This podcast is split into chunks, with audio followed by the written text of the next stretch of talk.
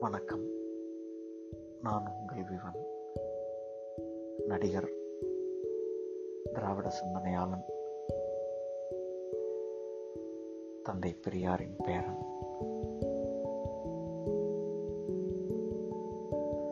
வணக்கம் தோழர்களே நண்பர்களே. தந்தை பெரியார் அவர்கள் இந்த சமூகமாகவும் சரி ஒரு தனி மனிதனும் சரி தன்னுடைய சுய சிந்தனையாலும் அறிவாலும் தன்னுடைய வாழ்க்கையை மகிழ்ச்சிகரமாக அமைஞ்சிக்கிறத பற்றி தான் சிந்திச்சிருக்காரு செயல்பட்டிருக்காரு. அவருடைய எண்ணங்கள் செயல் பேச்சுக்கள் எல்லாமே அதை ஒட்டியே தான் அமைஞ்சிருக்கு. அந்த மாதிரி உங்களுடைய திருமண முறையிலையும் ரொம்ப முற்போக்கான சிந்தனை வேணும் அப்படின்றத பற்றி ரொம்ப ஆழமாகவும் அடிநாதமாகவும் அதோட பிரச்சனையை பற்றி தந்தை பெரியார் அவர்கள் பேசியிருக்காங்க. இப்போ நம்ம இன்றைக்கும் ரெண்டாயிரத்தி இருபத்தி ஒன்றில் நம்ம வீடுகளில் பார்த்தீங்கன்னா ஒரு திருமண முறை கல்யாணம் பண்ணணும் அப்படின்னு பேச்ச ஆரம்பிக்கும் போதே ஃபஸ்ட்டு ஜாதகம் அப்படின்பாங்க பொண்ணோட ஜாதகம் வாங்க பையனோட ஜாதகம் வாங்க அப்படின்பாங்க பொண்ணு எப்படி இருக்காங்க பையன் எப்படி இருக்காங்க இது எதுவுமே பார்க்க மாட்டாங்க. இப்போ நம்ம வீட்டில் உள்ள பெரியவங்கள தான் சொல்கிறேன் சமீபத்தில் கூட ஒரு நண்பர் ஒரு ரெண்டு மூணு வருஷமாக அவருக்கு பெண் பார்த்துட்டு இருக்கிறதா சொன்னார். அப்பா அவர்கிட்ட கேட்டேன் என்னங்க உங்களுக்கு பார்த்துட்டு இருந்தீங்களே என்ன முடிஞ்சா திருமணம்? திரும்பி ஒரு இன்ஜினியரிங் படித்தவர் தான். இன்றைக்கி தான் நம்ம தமிழ் சமூகத்தில் எல்லாருமே நல்லா படித்தவங்களாக ஆகிட்டாங்க அதாவது இந்த திருமண முறையில் எவ்வளோ பழமைவாதத்தை நம்ம கடைபிடிச்சிட்டு வரோம்? ஒரு மூட பழக்க வழக்கங்களோட இருந்துட்டு வரோம்னு நினைக்கும் போது மனசுக்கு ரொம்ப கஷ்டமாக இருக்குங்க. இந்த நண்பர் சொன்னார் சார் பொண்ணெல்லாம் போய் பார்த்தோம். அப்பா அம்மா வந்துட்டு ஜாதகம் செட் ஆகலை அப்படின்னாங்க. ரொம்ப கஷ்டமாக இருந்துச்சு சார் அப்படின்னு சரிங்க உங்கள் அம்மா அப்பா ஜாதகம் செட் ஆகலை அப்படின்னு சொல்கிறாங்கன்னு சொல்கிறீங்க ஓகே நீங்கள் என்ன சொல்கிறீங்க அந்த பொண்ணை பற்றி அப்படின்னு கேட்டேன்.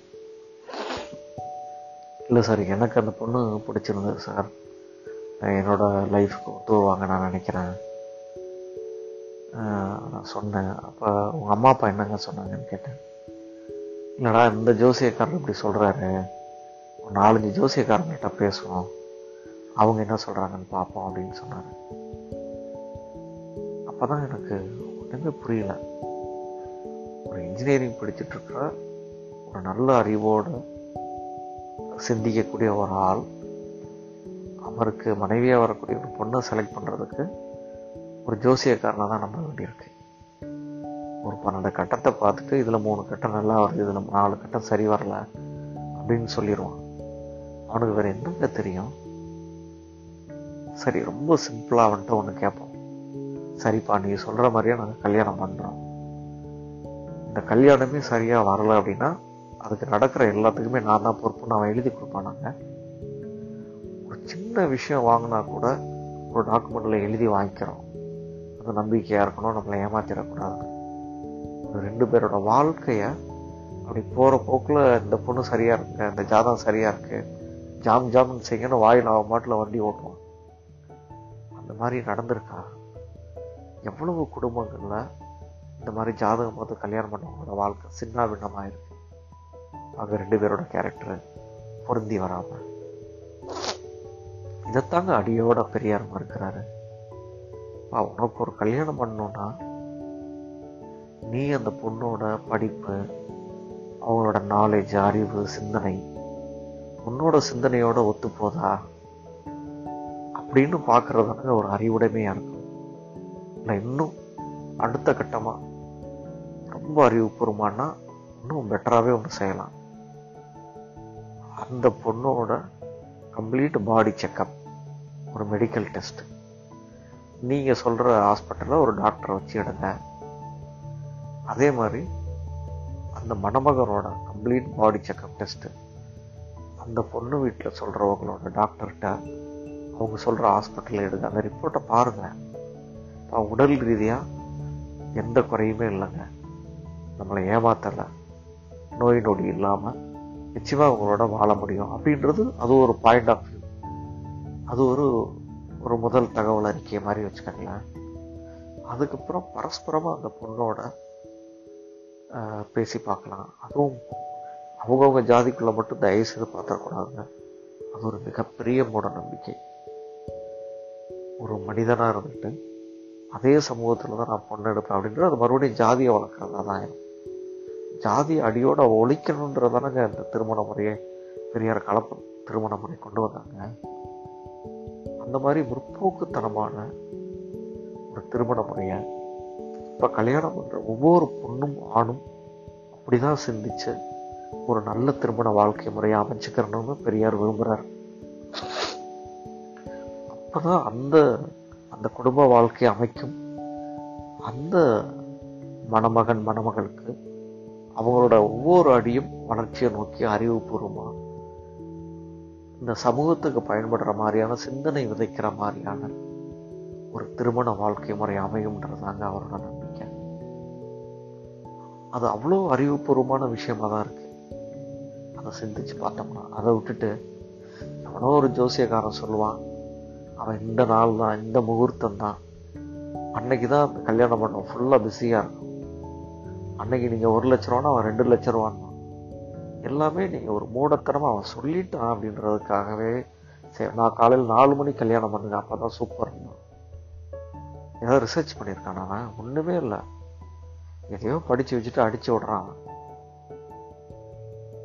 அதே மாதிரி இந்த நலங்கு செய்கிறது இந்த நாள் பார்த்து நேரம் பார்த்து நட்சத்திரம் பார்த்து இந்த மாதிரியான வெறுமனே அவன் சொல்கிற வார்த்தையை மட்டும் நம்பி திருமணம் பண்ணுறது சுத்த வேஸ்ட்டுங்க அது எல்லாமே ஒரு குப்பத்தொட்டிக்கு போக வேண்டிய விஷயங்கள். இன்றைக்கி நாம் ஒரு அறிவுடைய சமூகமாக வளர்ந்துட்டு வர்றதுக்கு நம்ம சாட்சியாக இருக்கிறோம் அப்படின்னு சொல்லணும்னா இப்போ நம்ம இளைய தலைமுறையில் நடக்கக்கூடிய எல்லா திருமணமும் ஒரு முற்போக்கு திருமணமாகவும் ஒரு சக மனிதர்களை மதித்து அந்த ஆணை ஈக்குவலாக அந்த பெண் ஏற்றுக்கொள்வதும் அந்த பெண்ணை ஆண் எனக்கு ஈக்குவலுங்க அவங்க. பெண்ணுன்றவங்க எனக்கு கம்மியெல்லாம் கிடையாது. நாங்கள் ரெண்டு பேரும் ஒரே ஈக்குவல் ஒரே தட்டு ஒரே தராசில் ஈக்குவலாக இருக்கக்கூடிய ஒரு சக மனிதர்கள் தான் ஒரு நண்பர்கள் தான் நாங்கள் இந்த வாழ்க்கையை தேர்ந்தெடுக்க போகிறோம் அப்படின்னு நாம தான் அந்த தீர்மானமான ஒரு முடிவை எடுக்கணும்.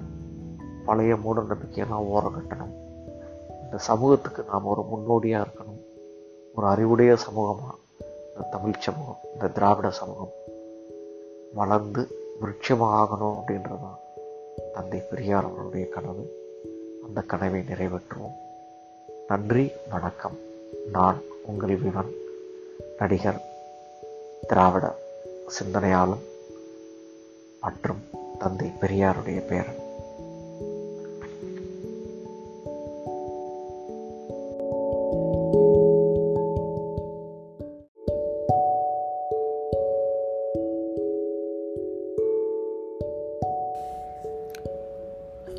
வணக்கம் தோழர்களே நண்பர்களே.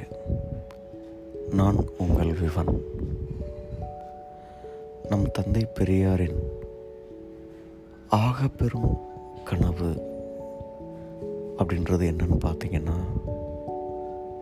நம் வீட்டு பெண்கள் நம் திராவிட பெண்கள் நம் தமிழ் பெண்கள். இந்த சமூகத்தில் மிகப்பெரிய உயரத்தில் இருக்கணும் அப்படின்றது தான் அது என்னென்ன மாதிரியான உயரம் அப்படின்னா அவங்களுடைய கல்வி படிப்பு கல்லூரி படிப்பு பட்டமேற்படிப்பு அப்புறம் பிஹெச்டி என்கிற பட்டமேற்படிப்பில் அவங்களுடைய ஆராய்ச்சி. இந்த மாதிரி படிப்புலையும் முதல் தரத்தில் அவங்க இருக்கணும் அப்படின்றது அவருடைய மிகப்பெரிய கனவு. அதுக்கப்புறம் இந்த சமூகத்தில் உள்ள அரசு நிறுவனங்களிலும் தனியார் நிறுவனங்களிலும் தலைமை பொறுப்பில் நம் பெண்கள் வேலை பார்க்க வேண்டும் என்பதே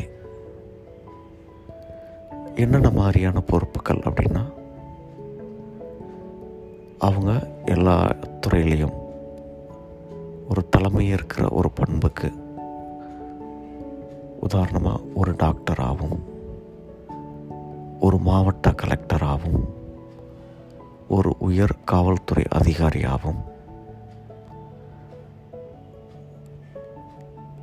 ஒரு விமான ஓட்டியாகவும் ஒரு ட்ரெயினை ஓட்டுறவங்களாகவும் ஒரு பஸ்ஸை வழி நடத்துகிறவங்களாகவும் இந்த மாதிரியான சமூகத்தில் ஆண்களுக்கு நிகராக அவங்களுக்கு ஈக்குவலாக அவங்களையும் தாண்டி ஒரு படி மேலே பெண்கள் உயரணும். உயர உயர பறந்து போய்கிட்டே இருக்கணும் அப்படின்றதான் பெரியாரோட மிகப்பெரிய கனவாக இருந்தது. இதை நூறு வருஷத்துக்கு முன்னாடி பேச ஆரம்பிச்சிருக்காங்க தந்தை பெரியார். அதோட பலனை இன்றைக்கி நம்ம நம் தலைமுறையில் கண்ணு முன்னாடி நம்ம பார்க்கலாம்.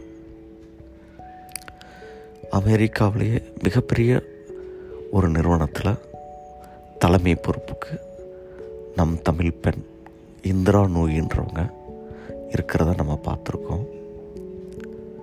நம்ம ஊரில் தமிழ்நாட்டில் திலகவதி ஐபிஎஸ் இந்த பேர் வெளியில் தெரிஞ்சதுனால நம்ம பேசுகிறோம் இவங்கள மாதிரி எண்ணற்ற பெண் காவல் உயர் அதிகாரிகள் இருந்ததை நம்ம பார்த்துருக்கோம். அதே மாதிரி நிறைய ஃபேமஸான டாக்டர்ஸ் கலெக்டர்ஸ் ஜட்ஜஸ் இதே மாதிரி தொழில்துறையிலையும் ஒரு மிகப்பெரிய தொழில் நிறுவனங்கள் நடத்தி வர்றவங்களாகவும் நிறைய பேரை நம்ம பார்த்துருக்கோம். இன்னொருத்தவங்களையும் நம்ம குறிப்பிட்டு சொல்லலாம். தமிழ்நாட்டிலே மிகப்பெரிய கட்சியாக இருந்த ஒரு கட்சிக்கு தலைமை பொறுப்பு வகித்த ஜெயலலிதா அவங்க. ஏன்னா அதையும் நம்ம குறிப்பிட்டு சொல்லணும். ஏன்னா இந்த மாதிரியான இவ்வளோ பெரிய தலைமை பொறுப்புக்கும் பெண்கள் இன்றைக்கி வர முடிஞ்சிருக்கு. ஒரு நூறு வருஷத்துக்கு முன்னாடி போய் பார்த்திங்கன்னா இதே நம்ம வீட்டில் உள்ள பெரியவங்கன்னு சொல்கிறவங்களும் முன்னோர்கள்னு சொல்கிறவங்களும் அந்த ஊரில் நாட்டாமன்னு சொல்கிறவங்களும் இல்லை நாங்கள் தான் பெரியவங்க. நாங்கள் சொல்கிறது தான் சட்டம். நாங்கள் வச்சது தான் நாங்கள் சொன்னால் இப்படின்னு சொல்லிகிட்டு இருந்தவங்களாம் இந்த பெண்களை முன்னேறதுக்கு என்னங்க பண்ணியிருக்கிறாங்க நம்ம வீட்டிலேயே பார்த்துருக்கோங்க. எப்படின்னா ஒரு பத்தாவது முடிச்சுட்டு இல்லை ஒரு பன்னெண்டாவது முடிச்சுட்டா போதும். உடனே அவளை ஒருத்தன்ட்ட கட்டி கொடுத்துடணும். அவளை ஒருத்தவங்க வீட்டுக்கு அனுப்பிச்சிடணும். அங்கேயும் போய் சமையல் பண்ணணும். வீட்டு வேலை செய்யணும். அவங்களுக்கு ஒரு நல்ல வேலைக்காரியை அனுப்புகிற வேலையை நம்ம செஞ்சிடணும். இப்படின்றத ஏதோ பெரிய தார்மீக கடமை மாதிரி செஞ்சிகிட்டு இருந்தவங்க தான் நம்ம வீட்டு பெரியவங்க. எவ்வளோ ஒரு கேவலமான எண்ணம் பாருங்கள் இதுக்கு முன்னாடி இருந்தது. ஒரு குழந்தை திருமணம். குழந்தையா இருக்கும்போது கல்யாணம் பண்ணிட்டு ஒருத்தவங்க வீட்டுக்கு அனுப்பிச்சிட்டு அந்த பெண்ணோட மனசு அந்த பெண்ணை ஒரு மனுஷியாக அவங்களுக்கு உணர்வுகள் இருக்குது அவங்களுக்கும் ஆண்கள் மாதிரி உயர்ந்து வரணும். இந்த சமூகத்தில் தன்னை வெளிப்படுத்திக்கணுன்ற எண்ணம் இருக்கும். அந்த எண்ண உயர்வுக்கும் பெண்களோட அடிமைத்தனம் நீங்குவதற்கும் நம் வீட்டு பெரியவங்க ஏதாவது ஒரு விஷயம் செஞ்சுருப்பாங்களாங்க? எதுவுமே செய்யலைங்க. இந்த அடிமைத்தனத்துக்கு தாங்க அவங்க செவி சாய்ச்சிருக்காங்களே தவிர பெண்களை நம்ம உயர வச்சு பார்க்கணுன்ற சிந்தனை அவங்களுக்கு வந்ததே இல்லைங்க. இதை நூறு வருஷத்துக்கு முன்னாடி எல்லா ஊர்லேயும் மேடைகள்லேயும் தன் ரத்தம் நாடி நரம்பு போக பேசிக்கிட்டே இருந்தவர் தாங்க நம் தந்தை பெரியார். அவருடைய பேச்சு எதுவுமே வீணாக போனதே இல்லைங்க. அதை புரிஞ்சுக்கிறதுக்கு நம்மளுக்கு தான் கொஞ்சம் லேட் ஆகும். அவர் நம்மளோட ரொம்ப அட்வான்ஸாக திங்க் பண்ணி இந்த பாதையில் போங்கப்பா இன்னும் நம்ம வேகமாக போய் சேரலாம் மிகப்பெரிய வெற்றிகள் அடையலாம் அப்படின்னு சொல்லிட்டு மட்டும்தாங்க இருந்தாங்க தந்தை பெரியார். அவருடைய இந்த பெண் விடுதலை உமன் எம்பவர்மெண்ட்டுன்னு சொல்லலாம். பெண் அதிகாரம் பெண்கள் அதிகாரத்துக்கு வர்றது. இதெல்லாமே இன்றைக்கி நம்ம கண்ணு முன்னாடி பார்க்க முடியுதுங்க. ஒரு சூப்பர் மார்க்கெட்டுக்கு போங்க அங்கே ஒரு தலைமை பொறுப்புக்கு ஒரு பெண் நிற்கிறத நம்ம ப்ரௌடாக பார்க்கலாம். அவங்க அப்படி சொல்லுவாங்க. சார் கீழே நின்று வாங்க அப்படின்னு சொல்லி அவங்க சொல்கிறத நம்ம ரிசீவ் பண்ணுற இடத்துல இருப்போம். இதே மாதிரி கண் முன்னாடி ஒரு சின்ன வில்லேஜ் போங்க. ஒரு பெண் ஆட்டோ ஓட்டிகிட்டு இருப்பாங்க நம்ம இன்றைக்கி ஒரு ட்ரெயினை இயக்கிறதா பார்த்துருக்கோம். நிறைய விமான பணிப்பெண்கள் நம்ம பார்த்துருப்போம். நிறைய படங்கள்லேயும் கண்லேயும் அவங்களோட அந்த விமானம் பயணத்தோட ட்ரெஸ்ஸை போட்டுட்டு ஒரு கேப் போட்டுட்டு அவ்வளோ அழகாக அவங்க கிராஸ் பண்ணுறத பார்த்துருக்கோம். இந்த முன்னேற்றம் எல்லாம் அவங்க தான் ஒரு வரணை தேர்ந்தெடுக்கிறதுக்கு எனக்கு பிடிச்ச மாப்பிள்ளை எனக்கு பிடிச்ச மாதிரி ஒருத்தரோட வாழணும் அப்படின்ற அந்த உரிமை அவங்களே எடுத்துக்கிறாங்க. அவங்க தான் முடிவு பண்ணணும் அவங்க யாரோட வாழணும் அப்படின்றத. அப்போ அந்த உரிமை அவங்களுக்கு கிடைக்கிறதுக்கு அவங்களுடைய சொந்த காலில் நிற்கிறது ரொம்ப ரொம்ப ரொம்ப அவசியமாக இருந்திருக்குன்னு நூறு வருஷத்துக்கு முன்னாடியே பெரும் கனவு கண்டவர் தாங்க நம்ம தந்தை பெரியார். அந்த கனவு நினைவானதை நினச்சி நாம் தந்தை பெரியாருக்கு ஒரு மிகப்பெரிய நன்றியை செலுத்துவோம். இன்னும் பெண்கள் மேலே மேலே உயரே போவதற்கும் அவங்க ஆண் பெண் என்ற சமத்துவ பாகுபாடு இல்லாமல் நாமளும் அவங்களை மிகப்பெரிய அளவில் கொண்டாடுவோம். நன்றி வணக்கம். நான் உங்கள் விவன் நடிகன் திராவிட பற்றாளன் மற்றும் தந்தை பெரியாரின் பேரன். வணக்கம்.